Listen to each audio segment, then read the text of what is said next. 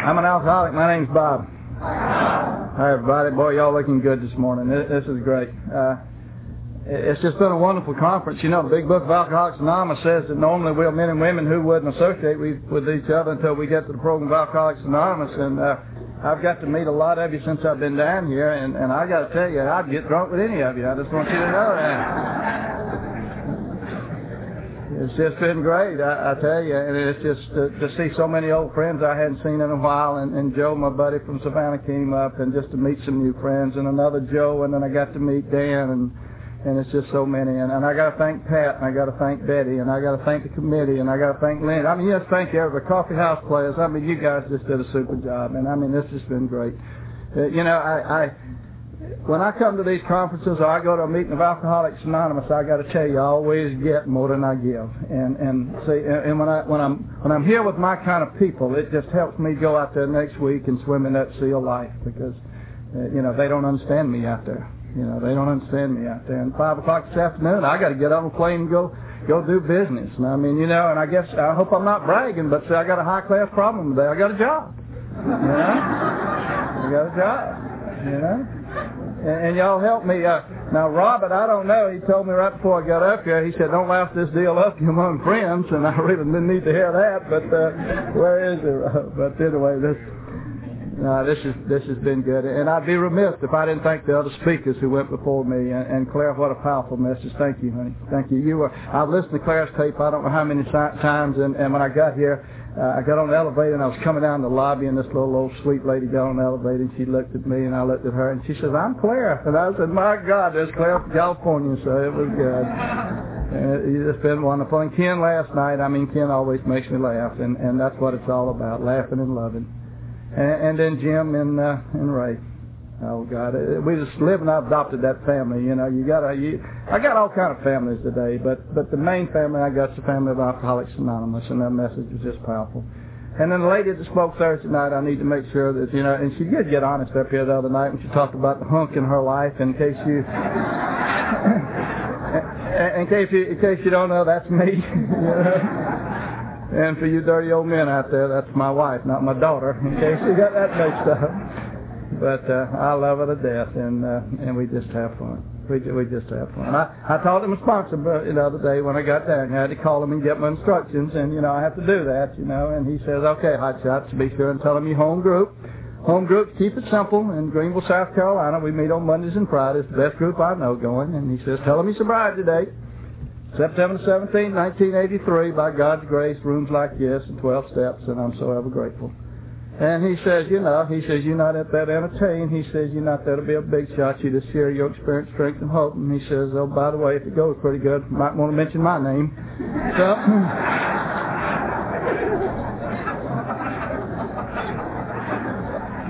Probably wouldn't know who I was talking about. His, his name's Sterling W. Uh, Sterling Fletcher's Watts the third. He's got about as much anonymity as Sears and Roebuck, so that's okay.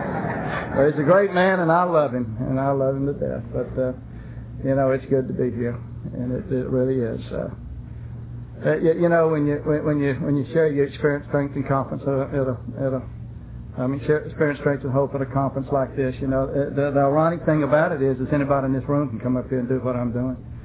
Because how many times have I heard people and how many times have I said to people who've shared their experience, strength, and hope, you've told my story. And everybody here this weekend told parts of Bob's story. And I remember when I staggered through the doors of Alcoholics Anonymous, or when I ended up here, let me say that, because I don't think I would have come here. I just ended up here in Alcoholics Anonymous. Because if you'd have waited for me to come here, I, I wouldn't have done it. I, I got up one morning and I took a drink and it didn't work anymore. So that's how I got the program of Alcoholics Anonymous. And I remember when I got through these doors, an old man with 30 years of sobriety, he said, Bob, he says, I need to talk to you. He says, drinking's not your problem. And I said, what do you mean, Squire? He said, well, he said, you're probably one of the best drinkers around. He says, he says, how much did you drink before you got here? And I said, and I bragged a little bit. You know how we embellish. And I said, oh, I drank about a half a gallon a day, Squire. And he said, see there? He said, you're one of the best drinkers going. He says, I want to ask you a question. And I said, what's that, Squire? He said, what happened to you when you stopped drinking? And, and you know, you think about it, and what happened to me when I quit drinking is that's when I went crazy. See, people told me all my life, Bob, you drink too much. You need to quit. You need to slow down. Well, I'd go out there and throw those sobers. And I'd be sober for about four or five days, and I'm crazy. And then I'd ease into that bar and I'd pick up a drink and I'd pick up that bottle and that ease and comfort came with that first drink. It made Bob okay. See? But when old Squire was talking about me, he said, Bob, he said, living's your problem. Living without drinking's your problem. He says, if you come to the program of Alcoholics Anonymous, he says, we're going to teach you, furthermore, we're going to show you how to live without drinking. Living was the problem. All my life, you know, the big book of Alcoholics Anonymous says we got to let go and quit fighting anybody, any place, and anything. And I got to tell you, ladies and gentlemen, I fought for 44 years. I fought for 44 years, and when I ceased fighting, God, what a relief. What a, what a relief. Yeah. So I can remember back when I was growing up in Manning High School, see, early on I just knew I was different. I knew I was different from my five or six years old when I looked around and I saw what everybody else had and what I had. See, my mom and I lived in a little old small white frame house in Manning, South Carolina. I looked across the street in the woods, lived in a big old, big old nice house, and all right, getting it up. That's good. Thank you, Charles. but I looked over there at the woods, and they had six brothers, and I didn't have any brothers. And I also, they had in that family, they had a big old nice house, and they had a mom, and they had a dad, and they had an automobile, and I didn't have any of those things. And see, I was comparing my insides with their outsides, and see, when I had to walk to school every morning, they'd stop and they'd say, Bob, you want to ride? And I'd be so embarrassed, and I'd say, no, I don't want to ride, and they'd say it again, but see, I'm a people pleaser, and people pleaser, and I'd climb in the back seat of that car, and every time I climbed in the back seat of that car, I knew I was second class. I just felt like I was a second class citizen. See, I was one of these kids that I had a problem with understanding the English language. You tell me to stand up, and I'd always want to sit down. You tell me to turn right, I'd go straight. You know, you tell me to go somewhere, and I didn't want to go, and then I'd want to go somewhere. When I got there, I didn't know why I was there. And I was always in a hurry to get somewhere else. That's sort of the way I drank. Let's drink this quart so have a good time so we can go get another quart and have another good time. You know, I never was, I never could sit down with Bob. I always sat down on Bob. You know, I was very emotionally unstable. You know, I just cried a lot. I don't know why. I was just a crier. Kissed my first girl when I was 13, just started crying. After I took my first drink, I tried to kiss a lot of girls, and they started crying. I never planned to take, take a drink. I just took a drink. Hal Rain and Calvin came by the house, and I was 16 years old, and said, Bob, let's ride down the lake, and let's have a beer. You might just like it. I remember the first thing I ever drank in my life, and this is important in my story, a bottle of champagne. Sat in the back seat, sit in the back seat again, old Calvin's car, and Hal Ray in the front. They passed me back a bottle of champagne. Took a church key, popped the top on it, and drank it. I said, I believe I'll have another one. They gave me another one, and I drank it. Now, I've heard a lot of people stand behind this podium and say, what did alcohol do to you when you took a drink? Very simple for me. It took me out of the world of reality, put me into that false world of utopia, and that's where I tried to live for the next 28 years. And basically, my story consists of three drinks. That first drink I took when I was age 16, that last drink to this date that I took at age 44, and that big one in between. That big one in between, see? See? I'm not going to sit up here and give you a 45-minute drunk log. If you don't know how to drink liquor, let's get together after the meeting. We'll talk about it. But I do need to qualify myself as an alcoholic. I went on, after I graduated from high school, I went to college for seven years, and I need to tell you that so you won't think it's some dummy up here talking to you. Best three years of my college career was when I was a freshman.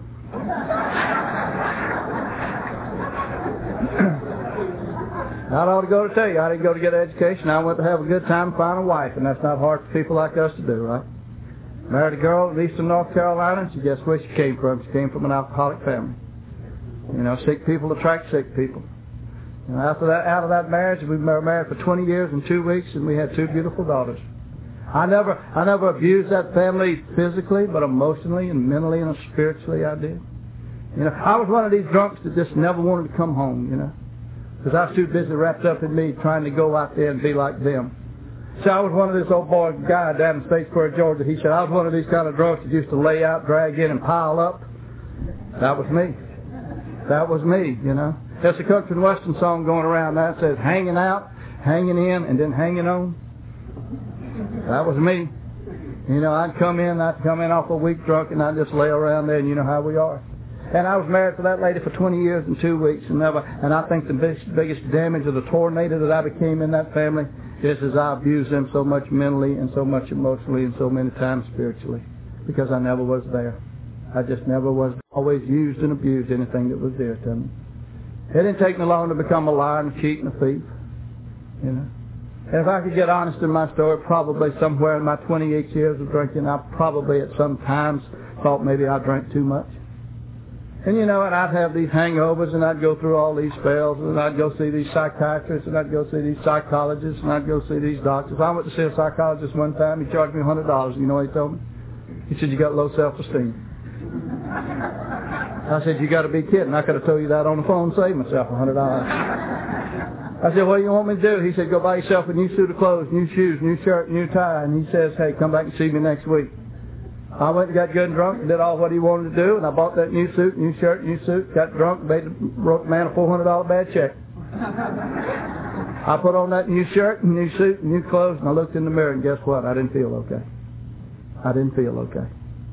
Know, I used to go see a doctor, you know, and I said, Doctor, I'm having spots. You know, I'm seeing spots. I'm very lightheaded. I, I, you know, when you come off those drunks, you have those feelings, you know, and and he says, well, how much do you drink? And, you know, I don't know why they ask people like me how much I drink. I mean, that's crazy. And I lied and told him, you know, beer here and there. And he says, well, I tell you what. He said, I don't think you feel, very well about yourself. He says, I'm going to give you some Healerville. He says, take this for seven to ten days and it'll work and it'll make you feel good.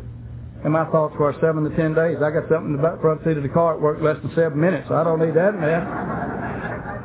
People like me don't need to go see doctors. I got we got a psychiatrist in Greenville, South Carolina. God love him. He's a psychiatrist. Been sober now about seven years. He said, Bob, I stayed drunk on those theories that I used to tell those people back 20 years. He said, the only theory I need is a 12-step program of Alcoholics Anonymous, and he said it's a program designed for living. And, and, you know, I don't know why people like me to go to see people like that. I could have gone to a veterinarian.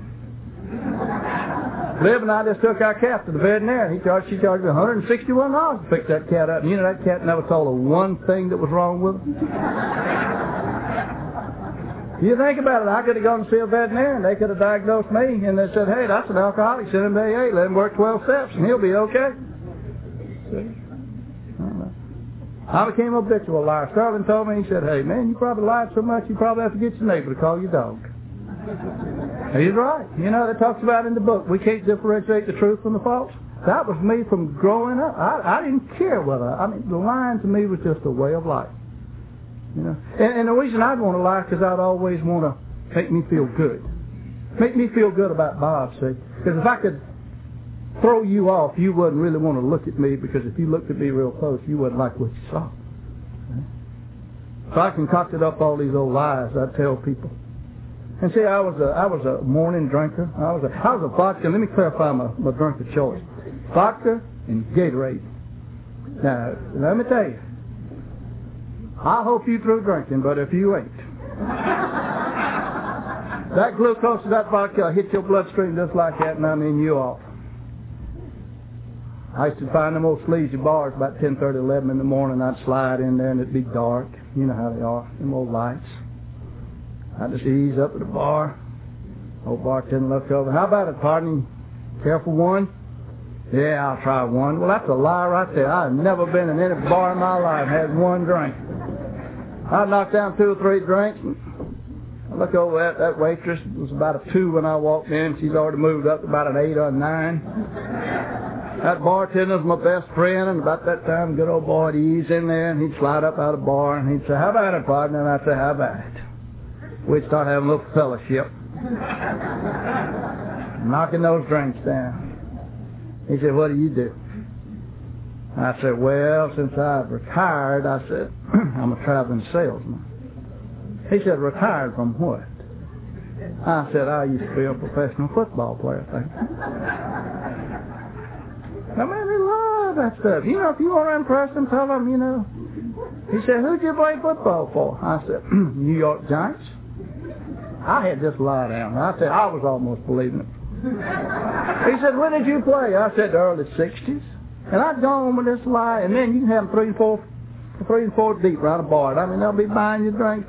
Oh, Bob over there played professional. And you always got to tell that lie when nobody doesn't know you, you know. I was telling that lie in Georgia one night. My mama told me, she said, hey, boy, one of these days they're going to find out about you, and it's going to be a heck to play. I tell old boy left me that lie, and old boy on the other side of him kept looking over at He finally looked over and he said, hey, he said, when did you say you played for the New York Giants? I knew. I said, uh-oh. I thought right quick. And I said, early 60s. He said, you know, he said, I lived in New York 1959 to 1970, and I had season tickets to all those home games up there. And he said, I never missed a game. He said, what position did you play? And I said, uh-oh. I thought right quick, and he won't remember this. I said, I'm a defensive back. He looked over there and he said, you know, I believe I was there that Sunday you intercepted the pass and ran it back for a touchdown.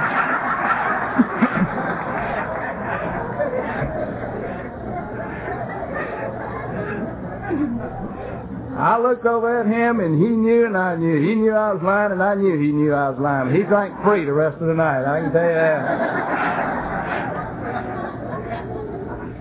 that.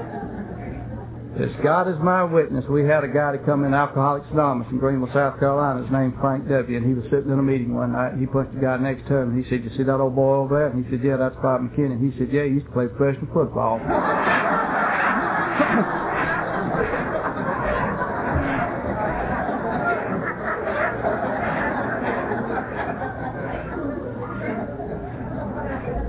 As God is my witness, as God is my witness, it's hard to take a tenth step from your home group. I'll tell you that. But I had to, I had to do that. But what I'm getting at, ladies and gentlemen, is I would do anything not not to deal with Bob. See, old Bob P. from down in Albany, Georgia, sent me a card one time, and it says he's looking at the problem. And for so many years, I couldn't look at the problem. See.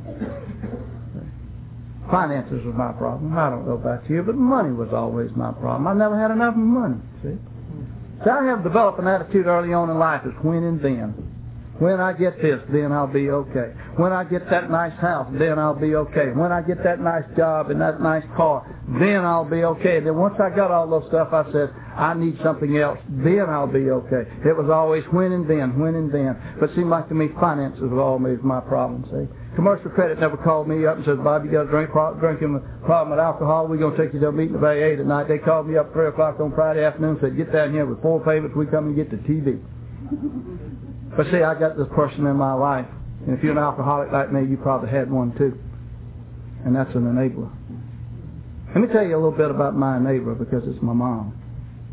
My mom's a nurse at Clarendon Memorial Hospital down in Manning, South Carolina. Mom's got a big time job.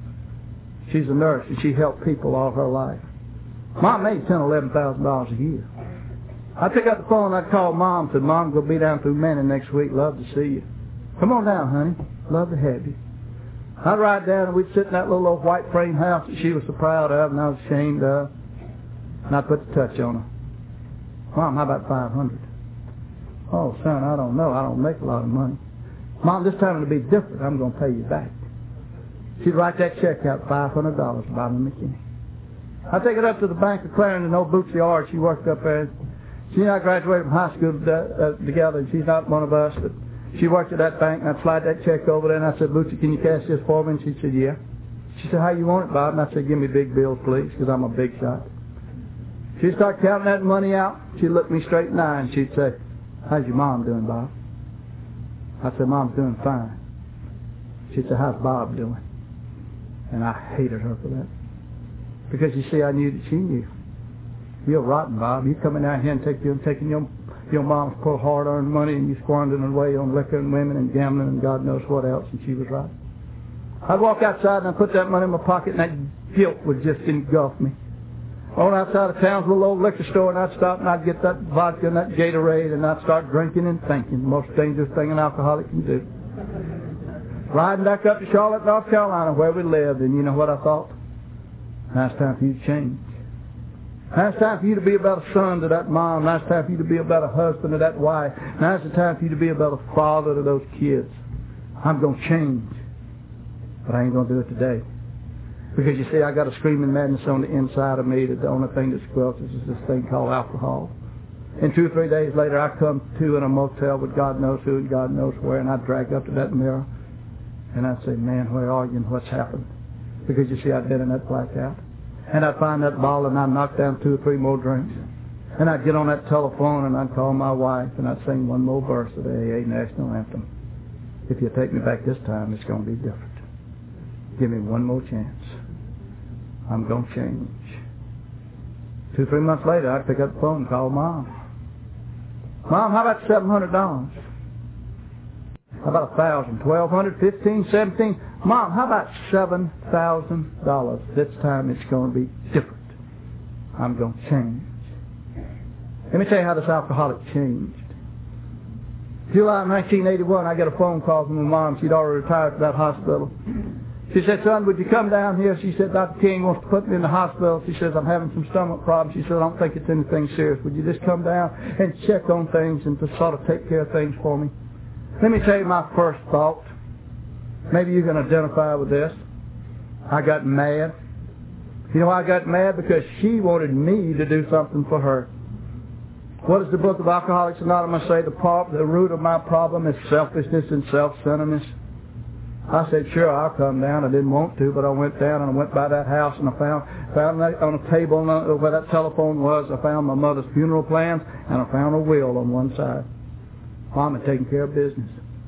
Went out that hospital. Make a long story short, she stayed in there 28 days and she died. Dr. King said she's got stomach cancer. There's nothing I can do for her. Just ease the pain with this medication. She's too old. Let me tell you how it changed, ladies and gentlemen. The day before my mom died, I sat in that hospital room, and she came out of that deep sleep from that medication that she was on. And she looked over at me and she said, son, will you come over here? And I said, sure.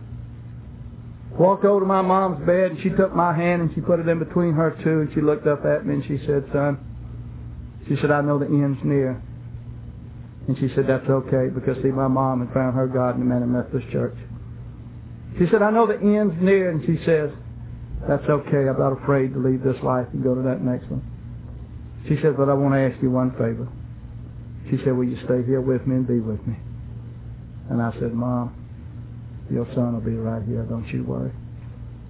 My mom slipped off in that deep sleep. I sat down on that chair. Started thinking. Mom's not going to die tonight. I can run it out. I can go out there and do it one more time.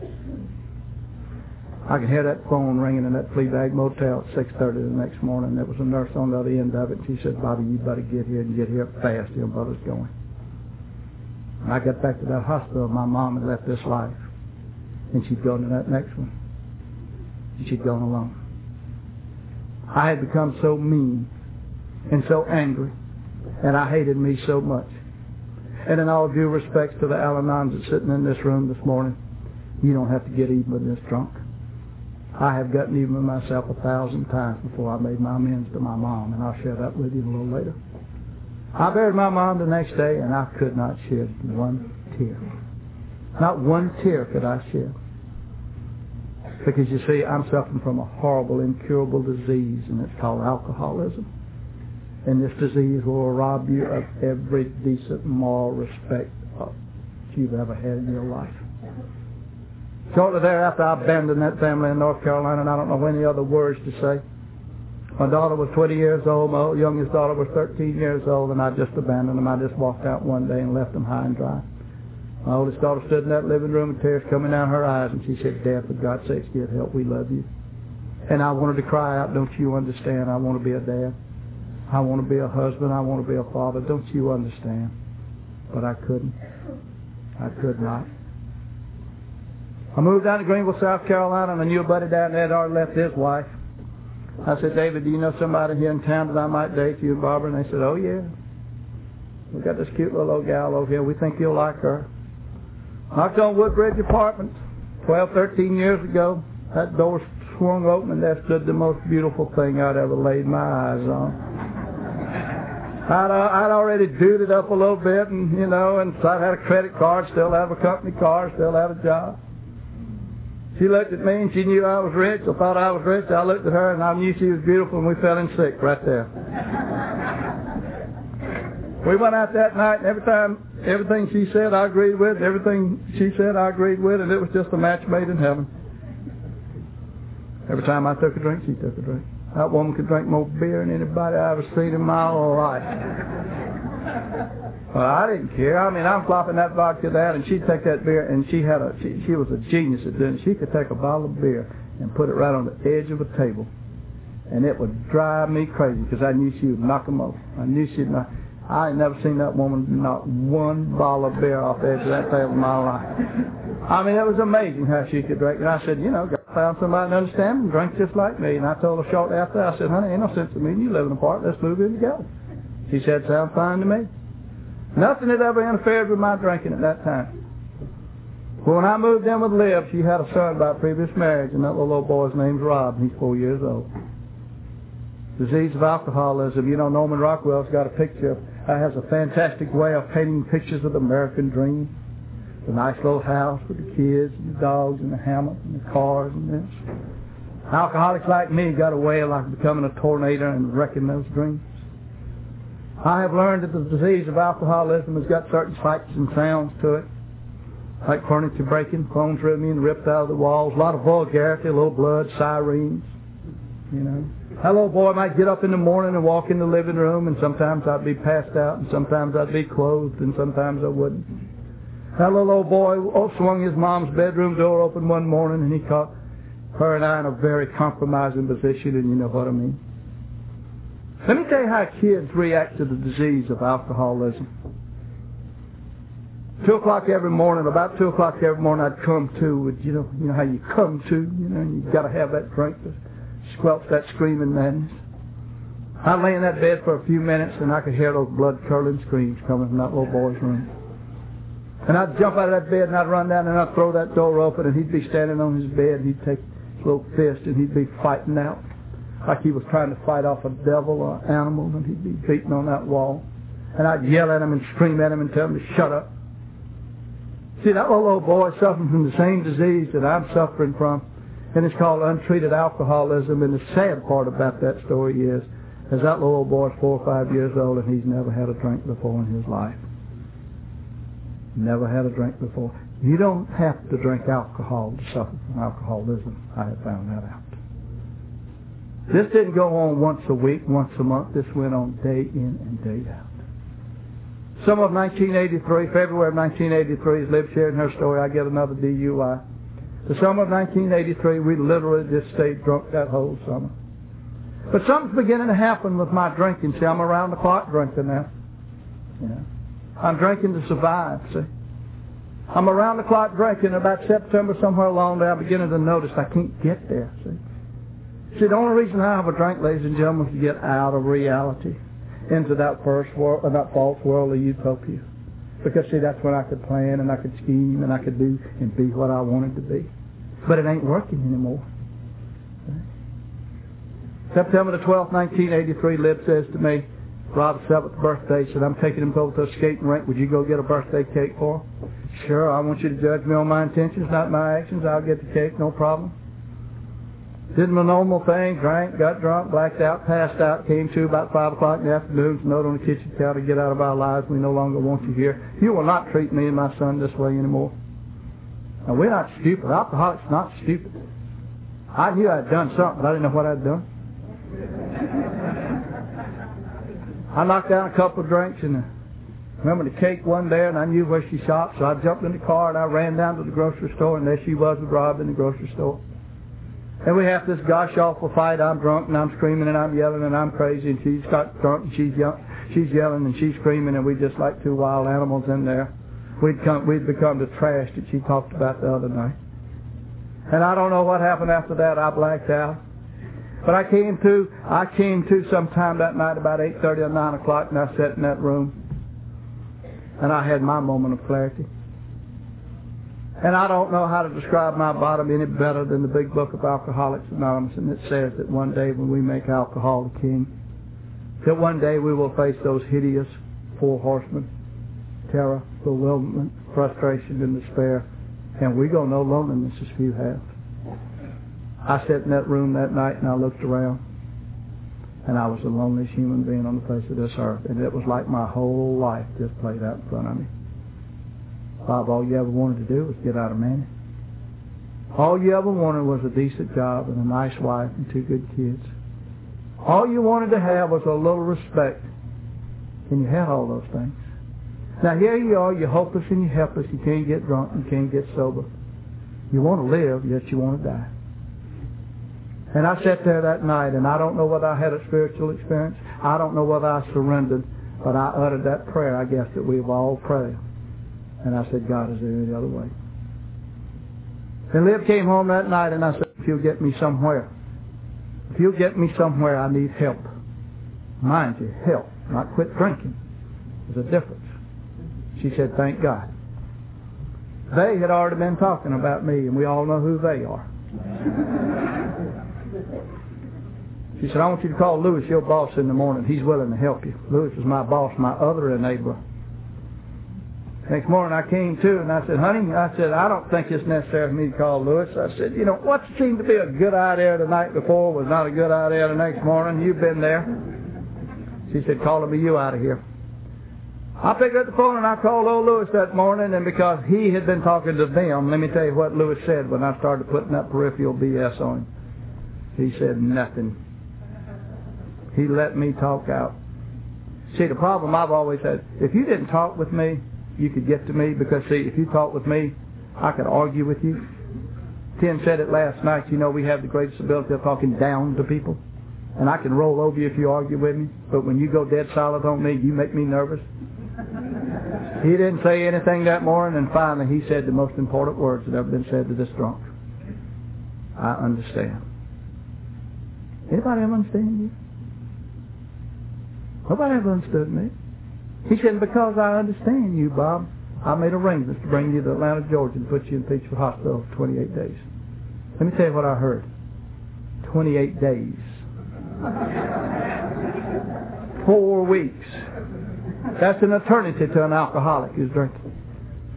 I said, Lewis, who's going to run this sales territory up here? He said, Bob, you ain't worked it a year and a half. 28 days ain't going to matter. He says, in fact, the last time you tried to go out of town on a business trip, you almost ran over a guy in Columbia. He picked you up out after you fell out of the car, put you in the car, and drove you to Charleston. He said, believe me. Three more days later, I guess I had a few more drinking, a little more drinking to do, but on three days, three days on September the 16th, 1983, Lewis, my boss, and another alcoholic, another drunk, threw this drunk in the back seat of a car and drove me to Atlanta, Georgia. First drink I ever had was an old boy named Harold Ray.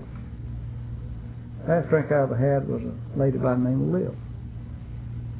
I don't know whether this has got anything to do with anything or not, but you know both of them are active members of the Rogues Alcoholics Anonymous. They drove me down to Peachford and dumped me over here. And I tried to find it this morning because I was thinking I was telling Christy. I said, uh, she said, where you been? I said, I was looking for Peachford Hospital. I was thinking about checking in. Then I went out to speak this morning, you know.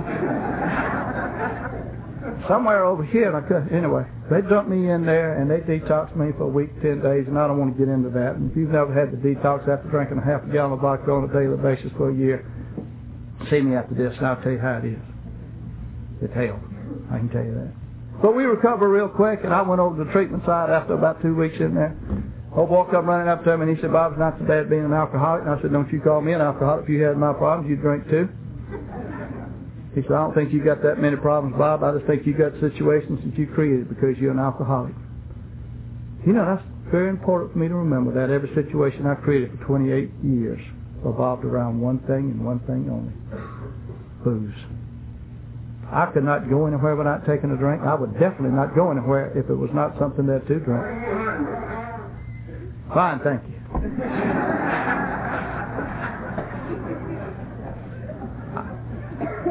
I stayed in that treatment center for about two or three weeks, and finally, old boy, my roommate, he says, we got to go down to room so-and-so, and he says, they're going to talk to us about a disease called alcoholism, and I mumbled something smart aleck because I was a smart aleck. I got up the next morning and just sort of shuffled on down dragging that foot, looking over my shoulder, existing. You know how it is. You know, I existed for 44 years of my life. I've lived for the last 11. There's a lot of difference, I can tell you. I sat in that room that morning. There's about 75, 80 patients in there, and I just sort of scrunched up over the wall and put that mask on, that mask of hate, resentment, anger, frustration, the alcoholic mask. Little redheaded doctor come running up the podium, knocked, knocked on the podium. He said, my name's Dr. Bill C. I'm a grateful recovering alcoholic. I work in this treatment center. They pay me good money, your money, to come in here and talk to you about alcoholism. If you want to listen, fine. And if you don't, I don't care. And when he said that, he looked at me and I looked at him and I knew he was my kind of man, mean and arrogant. He passed these questions out. He said, answer them true, false. I'm not going to bash you. And, you know, those 44 stupid questions they'll ask you. And, you know, do you drink alone? Do you drink with somebody? Do you feel guilty? I got my over there and I sort of covered it up because I was smarter than them and I didn't want them copying my paper.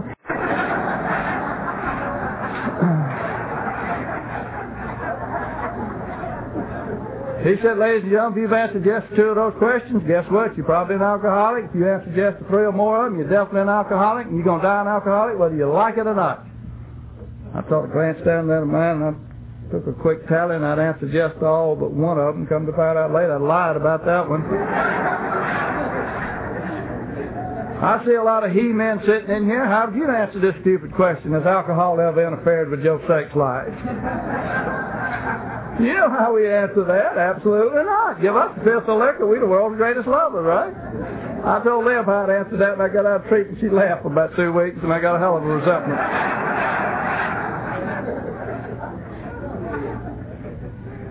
The doctor stood up there and he talked about this illness as I suffered from. He said, ladies and gentlemen, he says, you know, you've got certain characteristics and certain personality traits, and he said, you've got a chemical imbalance in your body. He said, but the main problem that you've got if you're an alcoholic, ladies and gentlemen, you operating with something between your ears that you've got the audacity to call a brain. He says, I can tell you what it is.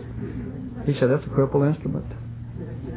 He said, how many times have you got up and done the same thing over and over and over, expected different results? That man rang my bell when you made a statement. He says, now, ladies and gentlemen, if you're an alcoholic sitting in this room, you need to make a decision before you leave this facility on how you're going to die. Not how you're going to live, how you're going to die. He said, because if you're an alcoholic, he said, you're to die one of three ways and two of them's bad. And that rang my bell for some reason. I didn't want to die drunk. And then he said, ladies and gentlemen, if you want to die sober, he says, I'm going to recommend a program called Alcoholics Anonymous. And when he said that, I said, uh-uh. Because I'd been to one of them stupid meetings up in Charlotte, North Carolina about two or three years before that. Nancy had the audacity to take me to one of those meetings on Saturday night. On the way over there that night, I said, Nancy, I said, is anybody over there going to record? Am I going to know anybody over there? And we walked in that meeting. She said, no, big shot, but everybody in that room is going to know you. And I just swelled up with pride. Because I'd been a big shot around Charlotte there, and I figured that, uh, you know, I could come over and help them out a little bit. I don't know what your first meeting of Alcoholics Anonymous was like, but let me tell you what I thought mine was like. I walked in that room, it's 50, 60 people in there, and there was all of them bunched up over there, and they had frowns on their faces. And he kept looking over in the corner. There's two big old silver pots over there. And he kept looking over there at them, kept looking over at them, and finally those red lights went off, and they went running over there at them. and they started pulling that brown stuff in those cups, and they started sloshing it down in cheese, and they started hugging each other, and started laughing. And she said, you want a cup? And I said, you better believe it, because I figured y'all had an answer. I mean, the women were hugging the men, the men were hugging the women. They started hugging each other. About that time, a guy come running up over, over to him, and he said, welcome, friend. He said, I love you. And I said, uh-oh. She said, shut up. That's just the way we express our feelings. A guy stood up there and told a hundred people that night he was an alcoholic. I like fell out of chair. He told Bob's story, and I laughed at him. They gave out the chips afterwards. He kept punching me, and I said, I ain't getting no chips. They gave out a white chip, a blue chip, a birthday. You're trying to give a fella a birthday cake and a chip for not taking a drink for a year. And you know what my thoughts were? I don't take a drink of liquor for a year. They could give me more than a birthday chip and a cake. I'll tell you that. I mean, this is the craziest thing I ever thought of. Told me to get the big book of Alcoholics Anonymous. I didn't want the big book of Alcoholics Anonymous because it didn't have pictures of naked women and filthy jokes in it, and that was the only kind of books I was buying at that time. I'm ashamed to say told me to get a sponsor. I said, I don't need no old fool telling me what to do. And the guy said, we don't get old being a fool in the program of Alcoholics Anonymous. He said, you need to go to 90 meetings in 90 days. I said, why is that? He said, start that 180 degree turnaround. I said, how long these meetings last? They said, about two hours. 30 minutes to get there, out for the meeting, 30 minutes fellowship. Already sitting in this room, for the ones of you the alcoholic didn't drink but two hours a day, remain seated unless let the rest of us leave clean this room out in about five minutes. I didn't have time. And I went out there and I got ready for this program. Delta Airlines used to have a slogan. Some little gal would answer the phone, you call Delta Airlines, and she'd say, it's Delta Airlines, we're ready when you are. This is Alcoholics Anonymous, ladies and gentlemen, We're ready when you are. Yeah. I went that room that afternoon, they had what they called group therapy, and I surrendered in front of 25 strangers. Seal the counsel and Bob B was in there. I'd say, Bob, would you like to share with us from why you at Peachford Hospital? Sat there for a few minutes and started shaking and started crying because I'm a crier, remember? I said, I'm an alcoholic. My name's Bob. The next 30 minutes, they let me shed my heart and my soul to 25 strangers. And let me tell you what, it was the most wonderful experience I've ever had in my life. Because it was like somebody was standing over my shoulders and they were lifting a thousand pounds off my back. God, the secret's out. I think Claire said it the other night. The secret's out. I don't have to lie anymore. Seal told me, she said, I want you to go down to room so and so in the morning. We're going to start you on this spiritual journey. Went down that room that next morning, 10 or 12 of us in there, and there was an old man in there by the name of Oscar who taught this alcoholic a lot about God. They asked Oscar to pray, and Oscar's an old man, and he don't speak the English language very well, but it didn't matter that morning. He said, Dear God, I want to thank you for letting me wake up with a room, I mean a roof over my head, a bed under my body, and the smell of hot food. I want to thank you for this place that can help me with this thing called alcoholism. I want to thank you for my wife and my grandkids, my, my, my, my job. I want to thank you for this. I want to thank you for the mountains of the sea. I want to thank you for the seasons of the year. I want to thank you, thank you, thank you. And I'm sitting there thinking, why are they asking him? Why is Oscar thanking him? They ask him to pray. And it was like somebody hit me in the head with a hammer, and here you are, big shot, sitting in a treatment center age 44, simply because you have never been able to appreciate what God's put on this earth free of charge. Mamas, wives, kids, people, places, and things. I never have hugged a man before in my life because remember, I don't have no daddy. I hugged Oscar that morning. I hugged Oscar that morning. I came running out to Alcoholics Anonymous two weeks later because they told me something in that treatment center and I figured y'all needed some help. What they said, and they didn't say it this way, but see, I'm an alcoholic now. Hear what I want to hear, right? They said, we're going to teach you as much in this treatment center in 28 days as they're going to teach you in Alcoholics Anonymous in one year. Now, they didn't say that. I don't know. I heard that. So here I come. Come on, honey, we're going to meetings. Grab Liv by one hand. I bet you we went to 9,000 meetings that first year, and I'm running for Rookie of the Year, man. I tell Liv before we get to the meeting, I said, honey, you think I ought to talk to him tonight about humility? She, I mean, it's awful. I won't tell my story after 90 days. Made one year, had one year of sobriety. Got up in front of my home group, and just cried and thanked them for helping me grow. If it was a pink cloud floating around the fall of 1983 until the summer of 1984, September 94, it wasn't down here in Atlanta. It was, I had it. I had it because I rode that pink cloud to death, I got to tell you. About a month after I celebrated, and I celebrated after they gave me chip, cake, I was sitting outside of a meeting. Oh, Aggravating Sterling, that sponsor of mine, gave me a book one time. It's called Death, Our Devilish Alcoholic Personality, about the little monkey you know, you take the first word, first letter out of those words, and you name the monkey, nickname the monkey, monkey that. He'll follow you around, tell you everything you want to hear, nothing you don't want to hear, nothing you need to hear. Like you might not be an alcoholic.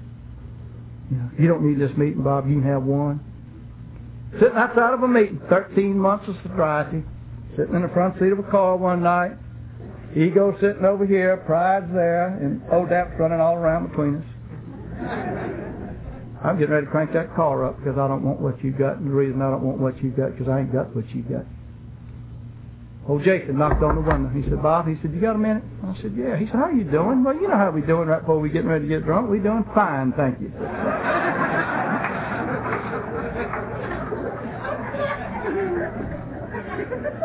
He sat in the front seat of my car and he said, listen, Bob, he said, I've been watching you since you've been in this program. He says, there's two kind of people that come to the program of Alcoholics Anonymous. And I said, what is that, Jason? He said, walkers and talkers. He said, you one fantastic talker, big shot. I said, what do you mean? He said, I'm going to suggest something to you. He said, I want you to go home tonight. He said, you got a big book? I said, yeah, I got a big book. He said, go home read chapter 5 in the big book. Made me mad because, see, I knew what he was talking about was how it works, so that was one of the things I was going to change when I came one of your trusted leaders. Takes up too much time. Takes up too much time to read how it works. See? I went home and I found a big book. I told Liv I was going to do a little reading, and that shocked her. Opened it to chapter 5, and let me tell you, that first sentence stayed in this alcoholic's mind from that night to this very moment when it says, Rarely have we seen a person fail who has thoroughly followed our path. The only word that Big Bill, Bill Wilson ever wanted to change in that book was rarely to never. I got serious about the program of Alcoholics Anonymous, and I got serious about the sponsor, and I went and got Sterling, and he took me through these steps. He took me through the steps of Alcoholics Anonymous, and he said, Bob, it's so important that you share that. Why is that? He said, because it's you have to have another human being on the face of this earth that knows everything about you. And that's true today. My sponsor knows more about me than I know about myself. I had to go to Charlotte, North Carolina, and I had to make those painful amends to a lady who'd given me 20 years in two weeks. It says when we make that ninth step, we take that ninth step, nine times out of ten, the unexpected is going to happen. Let me tell you what happened. I made my amends and I tried to explain this illness I had and I tried to explain to her how I was trying to change my life and I said, if you allow me, I'd like to be a father to those kids and I'd like to try to take care of them in the best way possible.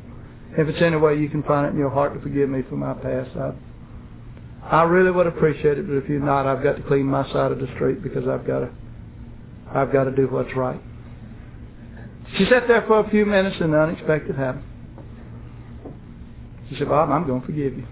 She said, but I need to ask you a question. I said, what's that? She says, why isn't she couldn't have found God the program of Alcoholics Anonymous while we were still together? And I fell to pieces.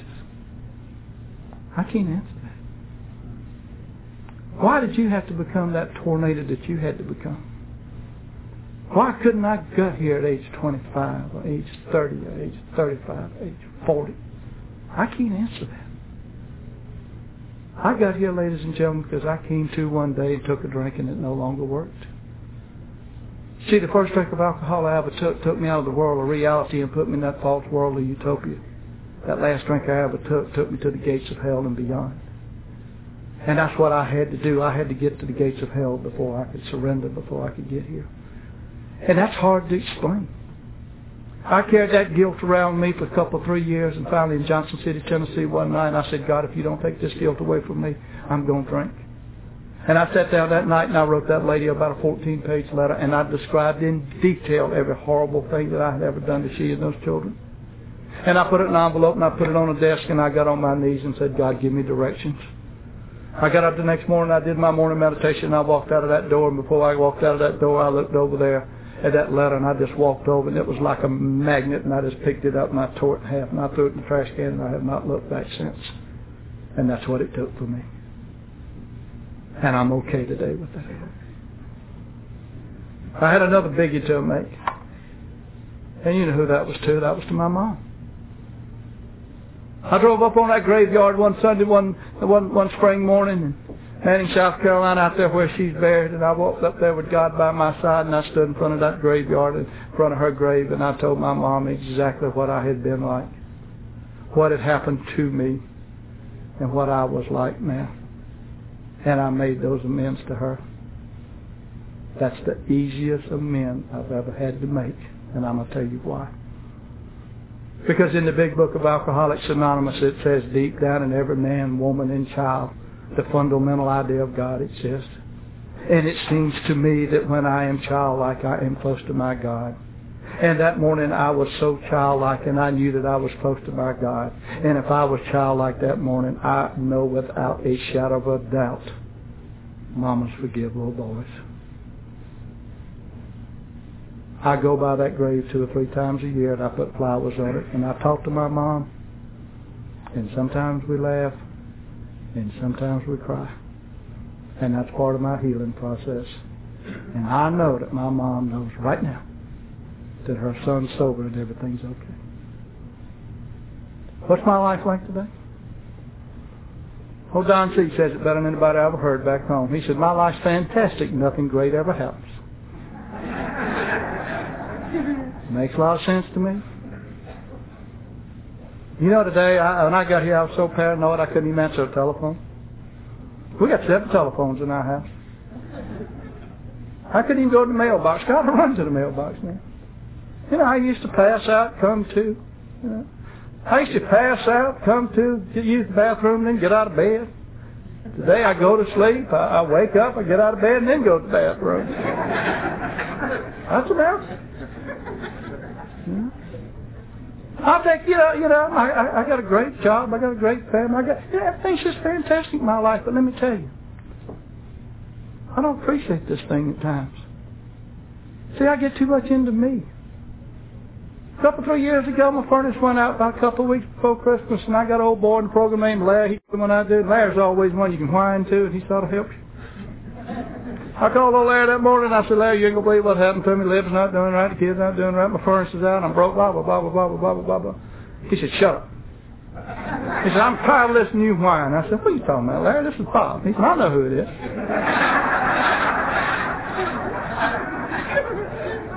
He said, you know why you need a furnace? I said, why? He said, because you own a home.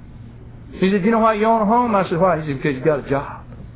He said, you know why you got a job, Bob? I said, why? He said, because you got a family that loves you. He said, you know why you got a family that loves you, Bob? And I said, why? He said, because you got God and Alcoholics Anonymous in your life. He said, what the hell's your problem now? I thought for a few minutes and I said, Larry, I believe I'll go buy two furnaces.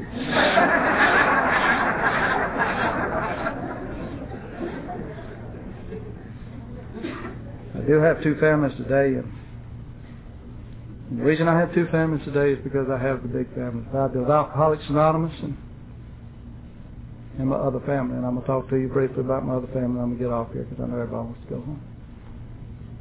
You know, it's just part of me that I always wanted to be like them. You know, I wanted to be a good father. I wanted to be a good husband. I wanted to be a member of society, but I never could. And this program's given me all that. It's given me the opportunity to go back to a 32-year-old daughter that I abandoned when she was 20 years old. I made my amends to that daughter, and she said, okay, Dad, it's okay, no problem, I forgive you. But I knew. That wall was still there. Every time we got together, which was rare, it was superficial conversation. April a year ago, I got a letter from that daughter. The only letter I've ever gotten from her. Her name's Susan. She said, Dad, Dad, she says, I know that you're going to be surprised to get a letter from me. She said, but I felt compelled to write you. She said, Andy and I started going to this church up in Fuquay-Varina where we lived, and she says we had to go on a church retreat this weekend. We had to do certain exercises. And she said, one of the exercises we had to do, Dad, we had to talk about all the pain that we'd suffered in our life. And she said, I had to share that pain with another human being and God. Does that sound familiar? And she said, Dad, she said, I talked about you and about all the pain that you had caused me and Mom and Kelly in our lives.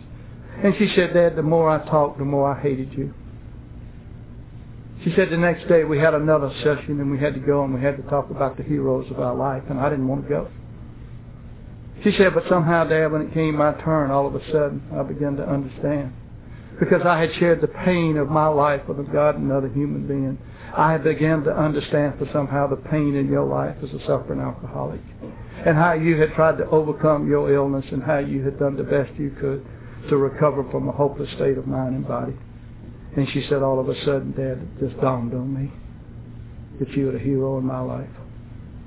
And I want you to know that I forgive you and I love you. I have a way to believe, I have a reason to believe that, see, I always wanted to paint pictures in my life.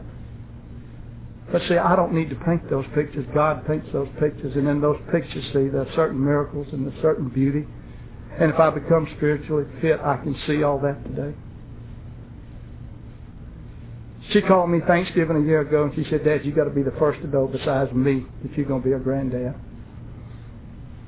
July the 31st at 8.55 this past year, at 8.55 a.m., she gave me a gift. That gift is seven pounds, six ounces. And her name is Adelaide, and she's the prettiest baby God ever made.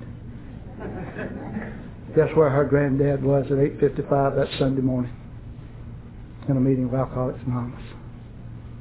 I flew up to Raleigh, North Carolina that night, and guess who picked me up at the airport to see my first grandchild? Hal Ray. Man I took my first drink with. He's an active member of the program of Alcoholics Anonymous.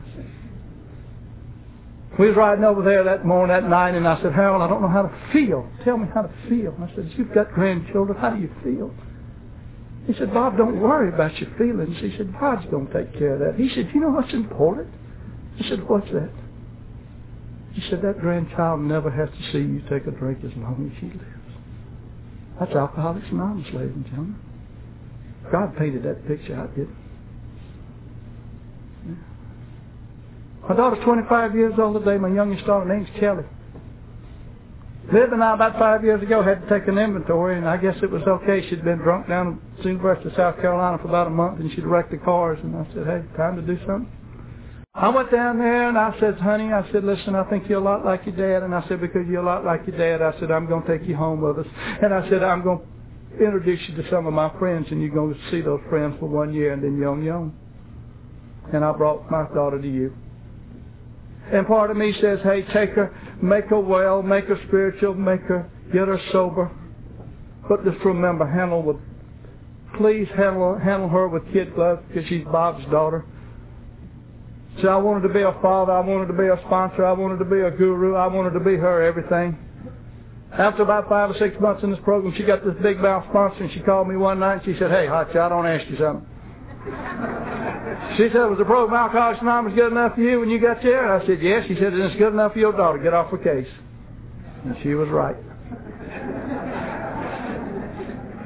My daughter had an interruption after one year and a half, and she came by the house and she said, "Dad, I know you're gonna hate me, but I got drunk." Let me tell you how Dad grew, had grown. She said, but I want you to know that I'm going to go to my home group tonight and pick up a white chip because I need to. And I just looked at her and I said, sweetheart, let me tell you something. I'm your dad. I'm going to love you whether you're drunk or you're sober. But there's one thing you need to understand. Don't go pick up a white chip because you need to. You go pick up a white chip because you want to. This is not a program for people who need it. This is a program for people who want it. And she went and picked up that chip, and she's been doing fine ever since. God, she graduated from college. She got some kind of job, and you know it's just wonderful. She, let me tell you the miracle. She called me the other day, and let me tell you one of God's gifts that I can recognize today. She called me on the phone other day. She said, "Dad," she said, "How you doing?" I said, "I'm doing okay." She said, "I ain't seen you in a couple of weeks." She said, "Can I come over?" She just wanted to come over. See, that's God's grace. Just wanted to come over and see Dad. Also wanted a few dollars too, but that's okay.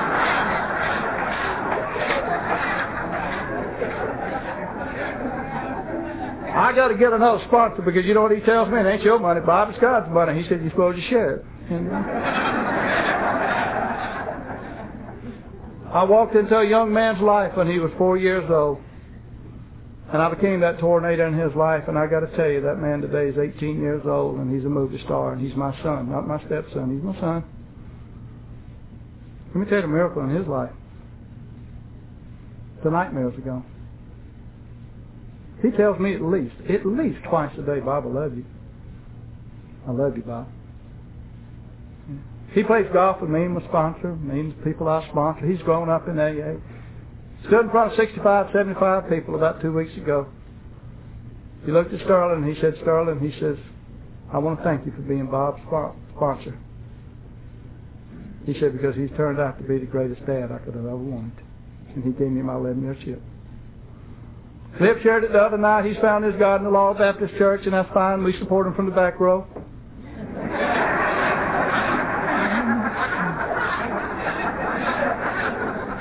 Liv and I sort of like Buzzard Baptists.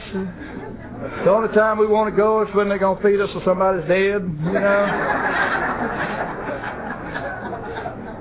we were sitting in the back row of church one day, and Rob happened to be sitting back there with us, and we prayed together the Lord's Prayer, and he looked up at me and winked, and he said, you keep coming back. It works if you work it. And I said, not me.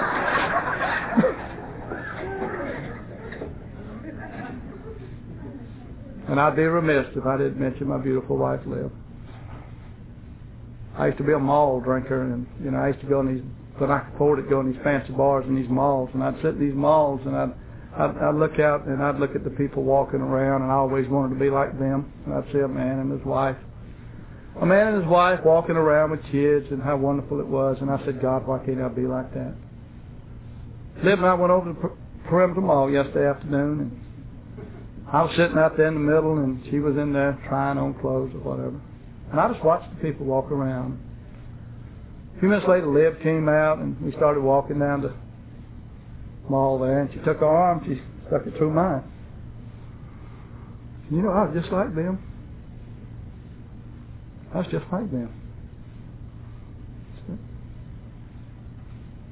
She and I connected in so many, so many ways. You know, I, I guess I need to say this because see, I'm married to another Bob McKinney because he's an alcoholic. You see, and and and and see the way I'm doing is the way she's doing. In other words, if I'm full of fear, you know, I'm going to take it out on her. If I'm resentful, I'm going to take it out on her. You know, because I live with a clone like me. And I say this in all sincerity, living with another alcoholic will do one of two things for you.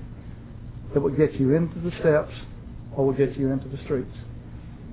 And I mean that. There is two steps in the fellowship, the program of Alcoholics Anonymous in this big book that we put in our lives every day as a must for us. That's three and ten. Because we have to put God in our life and I have to recognize on a continuing basis honey, I'm sorry, it's not you, it's me. Because, see, I live with another Bob. Not only is she my best friend, she's my wife, she's my lover. I pay her the highest compliment that I can pay any woman alcoholic.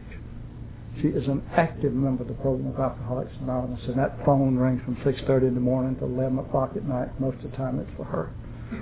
She works with a lot of women, and I love her dearly. I love her dearly. As God as I understand Him, I had a problem with that when I got here until about three years ago when I made a financial amend to a man down in Manning, South Carolina that I'd conned out of money over 30 years, and I always like to close with this. I said, Sterling, owe this man some money, and I said, he, I said, he probably won't remember it. He said, he'll remember it. Go pay him. That's why I got to get another sponsor. I called old Carl up and I said, Carl, I said, I'm going to be through town in a couple of days. I'd like to see you. And he said, well, I'll work out on this farm. He said, I'll be out there. That tells you he doesn't have a lot of money. Drove up that morning, went out on that farm. He sat in the front seat of the car and I sat there for a few minutes. We started talking and I said, Carl, I got this money from you over 30 years ago to buy a car. And I said, I never paid you back. And I said, I want to make it right. And he said, yeah, I remember. remember the amount? I took the money out and I paid him. Sat there for a few minutes and one thing led to another and we started sharing and he said, Bob, he said, God, you paid me at the right time. I said, what are you talking about, Carl? He said, well, you know the little restaurant in town? I said, yeah. He said, well, I was sitting in there the other day and he said, this old bum and drunk came through and asked me for a job and I didn't have anything for him to do out here. He said, it's Christmas time. I just felt sorry for him. He went out and sat on the sidewalk. Didn't bother anybody. Finally got up and conscience was bothering me a little bit and I walked out there and I said, come on. I said, I'm going to help you out. He said, you know a little motel on the edge of town? I said, yeah. So I took him out there and said, I know the manager out there. They got this little restaurant, this little motel. A little cheap place, not nothing anything fancy. He said, I want you to put him up. He said, I want you to give him two meals a day. He said, I'm going to stand good for the bill and come by and I'll pay you. He said, I trust you, Carl. He said, you know, today I got to go by and pay that bill. And last night I said, God, where am I going to get that money from? And I looked at him and he looked at me and we both just grinned. Now that's God as I understand it. See, God's got the job to do. I'm just one of the workers. That's all. I'm just one of the workers. God's got the plan, not God. I rode through Manning that morning. I stopped over on the side of the street where my mom's house was, and I looked over there, and it was falling apart. I looked over at it, and I saw a smile because I wasn't ashamed of it anymore. I looked at that street. I had to walk up and down so many times, and I knew that I never had to feel like I was a second-class citizen the rest of my life. Drove out of town. The old liquor store was closed down. I didn't need it anyway because you see, I've been given a gift greatest gift an alcoholic never get, and that's sobriety. And I was happy, and I was joyous, and I was free. And there's a prayer that I learned early on in this beautiful fellowship that says it all for me. And it's called the faith prayer when it says, where there's faith, there's peace. And where there's peace, there's love.